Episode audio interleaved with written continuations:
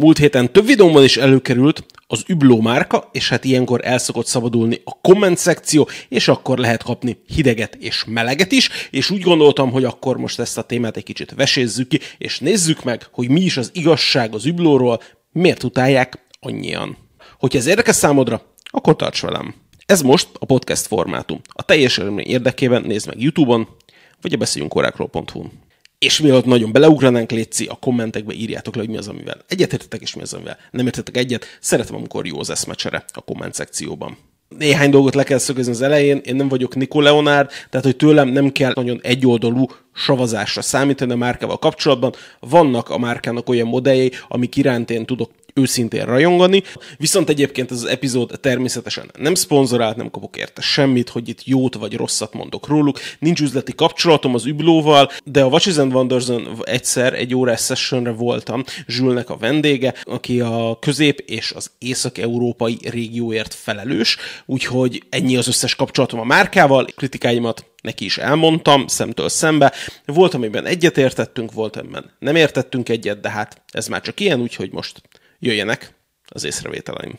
Elég sokszor hiányolják az übló mögül a tradíciót, és hát lássuk be, ugye az 1980-as indulása, azért mégiscsak bárhogy számolok, ez 43 év, és egy ideig lehetett azzal jönni, hogy hát túl friss a márka, érted, milyen tradíciójuk van, de nem állja meg a helyét, születtek azóta olyan márkák, meg támadtak föl olyan márkák, akik egyébként nagyon magasan viszik a High Horology-nak és a iszonyatosan minőségi óragyártásnak az ászlóját, de az első ilyen, aki először az eszembe jutott, az természetesen a Nomos és már az ellenérzések is valahol kereshetőek a gyökereknél. Ugye honnét indult a márka?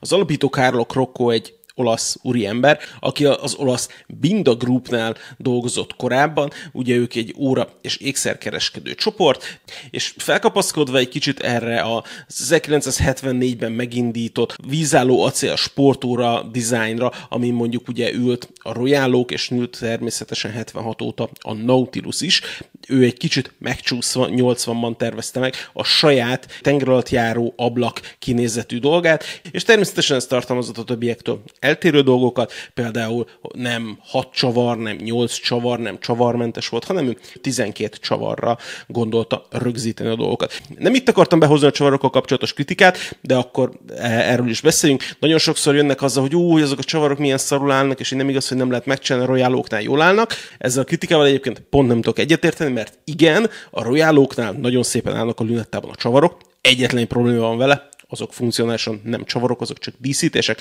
amik be vannak téve a lünettába, és az már a Gerald Gentának a tervein is így volt, és már abban az időben is, amikor még csak az az egész márka az MDF Zsenív Übló névre hallgatott, már akkor is ezek náluk funkcionális csavarok voltak, tehát konkrétan azok a csavarok a helyén tartják a lünettát, tehát ott konkrétan szerepe van azoknak a csavaroknak, és hát persze lehet arra mondani, hogy ú, hát akkor ezeket úgy kell megcsinálni, hogy be lehessen csavarni, nem annyira egyszerű, tehát hogy vannak más gyártók is, mondjuk például a Bell Ross, akinek szintén az van, hogy ilyen nagyon industriális jellegű órákat csinálnak, és náluk is sokszor az van, hogy a dizájnnak a részei a csavarok, viszont nem állnak úgy, mint hogy a tervező asztalon kitalálták, hogy mindig 45 fokos szöget zárjanak be. Van, amikor jobban kell csavarni, van, amikor kevésbé. Tehát ilyen ez, amikor design van, vagy funkcionalitás van, és ezen nem akarom védeni egyébként az üblót, de ezek nyilván konkrétan tények. Természetesen, hogyha az lett volna a cél, hogy mindegyik H-formájú csavar, vagy egyébként ugye korábban még nem H-formájú csavarok, hanem csak sima csavarok voltak benne, hogy azok mind úgy álljanak, akkor nekik is ezt az utat kellett volna követni, hogy egy kicsit több melót beletenni, és akkor azok a csavarok csak díszek, azok úgy vannak betéve, hogy milliméterre úgy álljanak, és a lünetta pedig máshogy van felfogatva, mint mondjuk például a Nautilusok esetében, és akkor olyankor ugye rejtett csavarok vannak, amik eh, ugye a lünettának az oldalán vannak, és amikor kicsavar, akkor le lehet levenni a lünettát, eh, és akkor nem azt tartja magán a tokon az egészet, de ugye ehhez másféle gondolkodásmód kellett volna, ők pedig nem így tettek. A másik probléma, és ez egyébként egy nagyon érdekes dolog, szerintem az üblóval kapcsolatos utálat konkrétan innét fakad az egyik része, főleg az OG óra imádók közül, vagy hát az igazi feketeöves órafanok közül, hogy az übló volt az első, aki aranyórát gumiszíjon árult. És ez most 2023-ból nézve nem tűnik olyan borzasztónak, ezt csinálja az összes luxus márka, nézzétek meg, az Aquanautot, nézzétek meg a Royalókot, nézzétek meg a Rolex Daytonákat, a 116-515-öst, és nem csak ezeket, de hogy nézzétek meg a rolex az Oyster Flex pontosan ugyanerről szól, csak az van, hogy aki legelőször ezt csinálja, az megbotránkozás kelt az emberekben, és az érzés megmaradt, és nem úgy maradt meg, hogy jaj, de jó, hogy ezt kitalálták, hanem úgy maradt meg, hogy hát ezeknek semmi se szent az meg. És konkrétan ez az érzés megmaradt az emberekben az üblóval kapcsolatban, és teljesen normális lett manapság az, hogy gumiszíjon, kaucsuk szíjon, vagy bármilyen nem bőr, nem fém, nem milánói szíjon vannak luxus órák, vagy egyébként nemesfém órák, vagy nem feltétlenül nemesfém, de luxus órák. És egyébként a sztoriukból még fontos, hogy annyira fontos volt az a gumiszí a krokkónak, hogy több mint három évet dolgoztak azon, hogy megtalálják a megfelelő vastagságot, a megfelelő méretet, hogy az tényleg kényelmes legyen, és nyilván ennek van egy kicsit legenda szaga, de tudom, hogy a termékfejlesztés egyébként normálisan sokáig tart, és egy kicsit idézi a japánoknak ezt az elborult hülyeséget, amikor megvan a cél, hogy mit szeretnek csinálni, akkor semmi nem érdekli őket, elmennek a falig és megtalálják a megfelelő ecsetet. Például, hogy a Credor H-nek a megfelelő ecsettel tudják a számlapjára húzni azt az egy ami az indexe. Itt is egy kicsit ezt érzem, ebben a három év kellett ahhoz, hogy megtalálják a megfelelő anyagot, vastagságot, színt, formát, mintázatot és mindent, hogy a legelső MDM zsenív üblónak gumiszíja legyen. És ez szerintem egy tiszteltem a dolog, még akkor is, hogyha sokakban megbotránkozást keltett. A következő ilyen dolog, ami az emberekben megbotránkozást kelt, az a marketing stratégiája. Ami egyébként nagyon-nagyon érdekes, mert az, arra hivatkoznak sokan, hogy hát nézzétek meg, a Rolex alig reklámozik, mondjuk ha az oktogonra kimész, akkor nem ezt látod fönt a nagy Rolex koronából, mindegy, hogy a Rolex keveset reklámozik, ezzel szemben az üblónak rengeteg reklámja van, és hát persze a jóbornak nem kell cégére és hasonló. És ilyenkor megint nem mérünk szerintem egyenlő mércével, amikor az van, hogy egy 40 éves márkát futtatsz, vagy egy 100 éves márkát futtatsz, ott azért vannak különbségek nyilvánvalóan. És a Wolf Gábor szokta azt mondani egyébként a marketingeseinek, vagy akik tanulnak tőle, hogy, ne a nagy, hogy a nagy cégeknek ne a mostani imázs reklámjaikat nézzétek, hanem azokat a reklámokat nézzétek, amit akkor csináltak, amikor kis cégek voltak. És ilyen szempontból érdemes megnézni a Rolexet, a Rolex is nagyon-nagyon durván marketingelte magát, sőt, az én egyik definícióm egyébként a Rolexre, hogy ők egy nagyon-nagyon jó marketing cég, akik egyébként elég jó órákat gyártanak. És ezzel nyilván lehet vitatkozni, de bárhogy is nézzük a Rolex történetét, gyakorlatilag a Wilsdorf and Davis óta ők a marketinghez értetek a legjobban. Tehát most csak nézzétek meg a Mercedes Glade sztorit. Tehát, hogy hatalmasan nagy hírverés lett abból, hogy a Mercedes Glade egy Rolex Oysterben átúszta a Lamans csatornát. Ami nem igaz, mert átúszta a Lamans csatornát, volt a nyakában Rolex Oyster, de olyan sosem történt, hogy a Mercedes Glade egy Rolex Oysterrel a nyakában átúszta volna a Lamans csatornát. És mégis úgy forgatták a tényeket, úgy kommunikáltak, mintha ez megtörtént volna. Tehát konkrétan több sikertelen úszása is volt, amikor Oyster volt a nyakában, és mégis kihozták belőle azt, hogy ez az óra mennyire fasza. Mi ez, hogyha nem marketing, érted? Tehát, hogy oké, okay, akkor relatíve új volt a márka, megértem, de hogy azért nézzük már jól a dolgokat, és persze, nyilván az, amikor valaki nagyon marketingel, és főleg, hogy mondjuk a fiatalokat célozza, ez például Manuelnél látszott jól, hogy nézzétek meg a velem egykorú, vagy nálam egy picit fiatalabb hírességeket, még Rolexet akar. De a következő generáció, amely mondjuk Manuel is tartozik, ő, ő már üblót akar. Tehát, hogy ő persze még bement a Rolexbe, még emlékszem, amikor volt olyan Insta story, amikor egy DJ-t próbálgatott, de végül mégiscsak egy 41 mm-es fehér szíjas übló Big Bang lett, a gyémánt kirakással az órája, amit megvett nagyjából egy évvel ezelőtt. És én el szoktam mondani a Svájcban az óraiparban dolgozó ismerősöknek, hogy ha nem ébrednek rá a tradicionális márkák is arra, hogy a fiatalokat kell célozni, és hogyan kell a fiatalokat célozni, akkor el fogják veszíteni a pozícióikat. És ez most látszik. Tehát, hogy nézzétek meg, hogy a fiatalok persze, meg a Rolexnek me- nagyon megy, a Pateknek nagyon megy, de nézzétek meg, hogy a Pateket forgalomban az Audemars Piguet megverte. Az Piguet pedig alapvetően a fiataloknak játszik. Tehát konkrétan a fiataloknak húzza a talpalávalót, vagy hegedül, vagy hívhatjuk ezt bárhogy is. Tehát nézzetek meg, hány fiatal hírességnek tűnik fel a csuklóján egy-egy AP kiadás. Tehát, hogy ez mind-mind-mind a fiataloknak szól.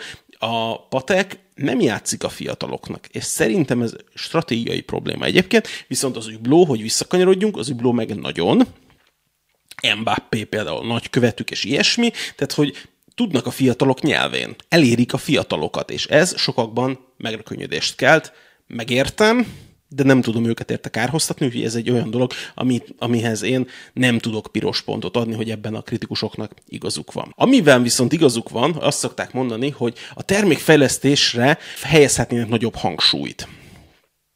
És ezekben van igazság. Tehát amikor megveszel a már említett manueles 41 mm-es fehér Big Bang-et, és van benne egy ETA 2892-re épülő szerkezet, amiben lényegében rotort cseréltek. Tehát 10 euróért kapsz egy oké okay mechanikus kronográfot, nagyon jó, de gyakorlatilag egy teljesen generikus 3-400 dollárba kerülő szerkezet van benne.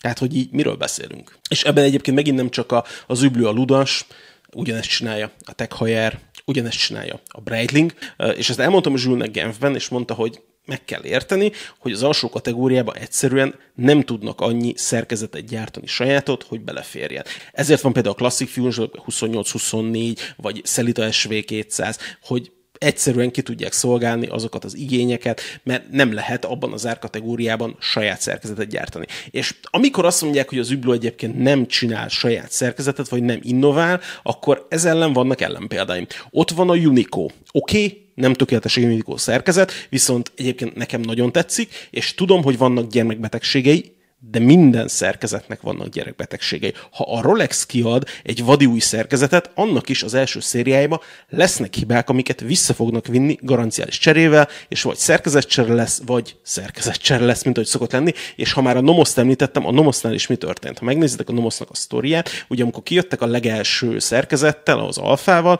azt is mibe tették bele? Tehát a legnépszerűtlenebb modelljüknek a GMT változatába kezdték kiadni. Amikor a Rolex elkezdte a Titán verziókat csinálni, mi lett belőle? Az 50 mm-es Seed volt a legelső, ami titánban érkezett. Tehát, hogy, hogy érted, egy, egy olyan, amit normál ember nem fog magának megvenni, csak olyanok, akik szeretik a hatalmas órákat. Tehát, hogy ők is kísérleteztek, nem tudták még, hogy, hogy mi lesz. Nyilván elvégezték a teszteket, hogyha a Rolex kiadta, akkor valószínű 8 hónapot, egy évet már nyüstölték a gyárban különböző tesztekkel, meg mindennel, de a franc se tudja, hogy mi fog holnap után történni azzal az órával. És ez nyilván a gyáraknak vállalnia kell. És persze beszéltem szervizesekkel, akik javítottak Unico szerkezetet, nem tökéletesek természetesen, vannak gyártási hibáik, de ez nyilván első széria volt akkor, tehát hogy, hogy ez, ezzel jár. Viszont volt egy elméletem, ha emlékeztek volt a Ferrari-val közös MP5 le Ferrari órája az Üblónak, aminek világ, talán világrekorder volt akkoriban az 1200 órányi járás tartalékkal, és ezt ugye úgy érték el, hogy hatalmas volt benne a főrugó, és a rugót nem lehetett felhúzni emberjelővel nyilván, hanem egy ilyen kis felhúzó pisztolyt csináltak hozzá, ezzel is kicsit ilyen kis sportautós, kicsit nem tudom, Forma 1-es, izé, kerék cserélős feelingje volt, és nekem meggyőződésem volt, hogy ezt a szerkezetet nem házon belül gyártották, és, és amikor ez a kérdés felmerült bennem, akkor éppen az HYT kereskedelmi vezetőjével, Krisztiánnal beszélgettünk a Bazilikánál, és megosztottam vele a kételjemet, hogy egyáltalán az Übló gyártotta ezt a szerkezetet, és fölhívott valakit az Üblónál. Neki valami kedves ismerősét, franciául beszélgettek egy részt, valamennyit értettem belőle, és annyi volt a válasz, hogy egyébként igen, az Üblónak ez teljes mértékben egy saját szerkezete volt, de úgy, hogy konkrétan létrehoztak egy 30 fős fejlesztői csapatot közösen a Ferrari-val, és így alkották meg ezt a szerkezetet. Tehát, hogy nem azt csinálták, mint mondjuk a Jacob Co., akik kiszervezik a szerkezetgyártásukat, és nem ők gyártják a szerkezeteket, hanem hogy konkrétan létrehoztak, fölrántottak egy csapatot erre, és azt hiszem másfél évig dolgoztak rajta, hogy ez a szerkezet létrejön. Tehát, hogy az, hogy nem innovatívak, és hogy mondjuk nem járulnak hozzá az órás világhoz, ez egyébként szerintem nem igaz. És ezzel kapcsolatban pont az én nagy liblingem a, a Saxem. Tehát a tavalyi évben elég nagyot ment ez a neon zöld színű óra, és ez is egy olyan dolog, amit egyébként a csatornának és nektek köszönhetek, mert hogyha nem lennénk ennyien, akkor valószínű nem láttak volna szívesen a Watches and wonders és nem lehetett volna ez az óra a kezemen, de hát végül is megtörtént, és nem csak ez az óra, hanem ennek az órának a továbbfejlesztett és fél millió euróba kerülő kék, teljesen zafírszíjas változata is ott volt rajtam, és persze erre megint az lehet mondani, hogy hát egy csúnya műanyag óra, fe, fe, fe. amikor rajtam volt, akkor egyáltalán nem volt ilyen érzés, és nyilván ezek az órák megint olyanok, hogy nem tartják az árukat, tehát természetesen a piac árazza ezt a fajta szkepszist az órákkal kapcsolatban, és ezt el szoktuk mondani, hogy az óra nem minden esetben befektetés, és nem kell ilyen messzire menni. A Roger Döbőivel kapcsolatban is elmondtam már ezt korábban, hogy ott is simán volt olyan, hogy olyan 30%-ot lehetett bukni, hogyha, hogyha megveted újonnan, majd 5 évvel később el akartad adni, ez sajnos benne van. Lehet az üblót szerintem nagyon sok mindent kritizálni, amiket mind elmondtam. Persze vannak olyan dolgok, amikben az embereknek igaza van. Engem is zavar az, hogyha 10 euróért vennék egy órát, és abba egy teljesen generikus ETA 2892 lenne, de ezzel meg valahol nem lehet mit kezdeni, és mondom ebben nem egyedüliek. Szerintem egy csomó olyan jelet mutat az übló, ami miatt én úgy gondolom, hogy egyébként nekik van jövőjük, és komolyan kell venni őket, rengeteget kísérleteznek, tehát melyik másik óragyártó volt az, aki kevert olyan szinten anyagokat, hogy zafírt, aranyat és műanyagot tettek egy órába, és most itt nem szerkezetre gondolok, hanem számlap kialakításban, vagy különböző dekorációkban, meg ilyesmikben, ami egyébként még akár jól is nézett ki, és nem is beszélve azzal, hogy még gyémántot is tettek meg, ilyesmiket. Tehát, hogy ilyen, ilyen nagyon-nagyon kevert órákat, és persze a stílus az megint véleményes, de önmagában szerintem az, hogyha valaki kísérletezik, azt szerintem mindig értékelni kell, és úgy gondolom, hogy az üblónál is ez így van. Na, én most szerintem ennyit szerettem volna az üblóról, várom a véleményeteket, írjátok le, mondjátok meg, hogy mikben van igazam, vagy miben nincs, és találkozunk legközelebb. Sziasztok!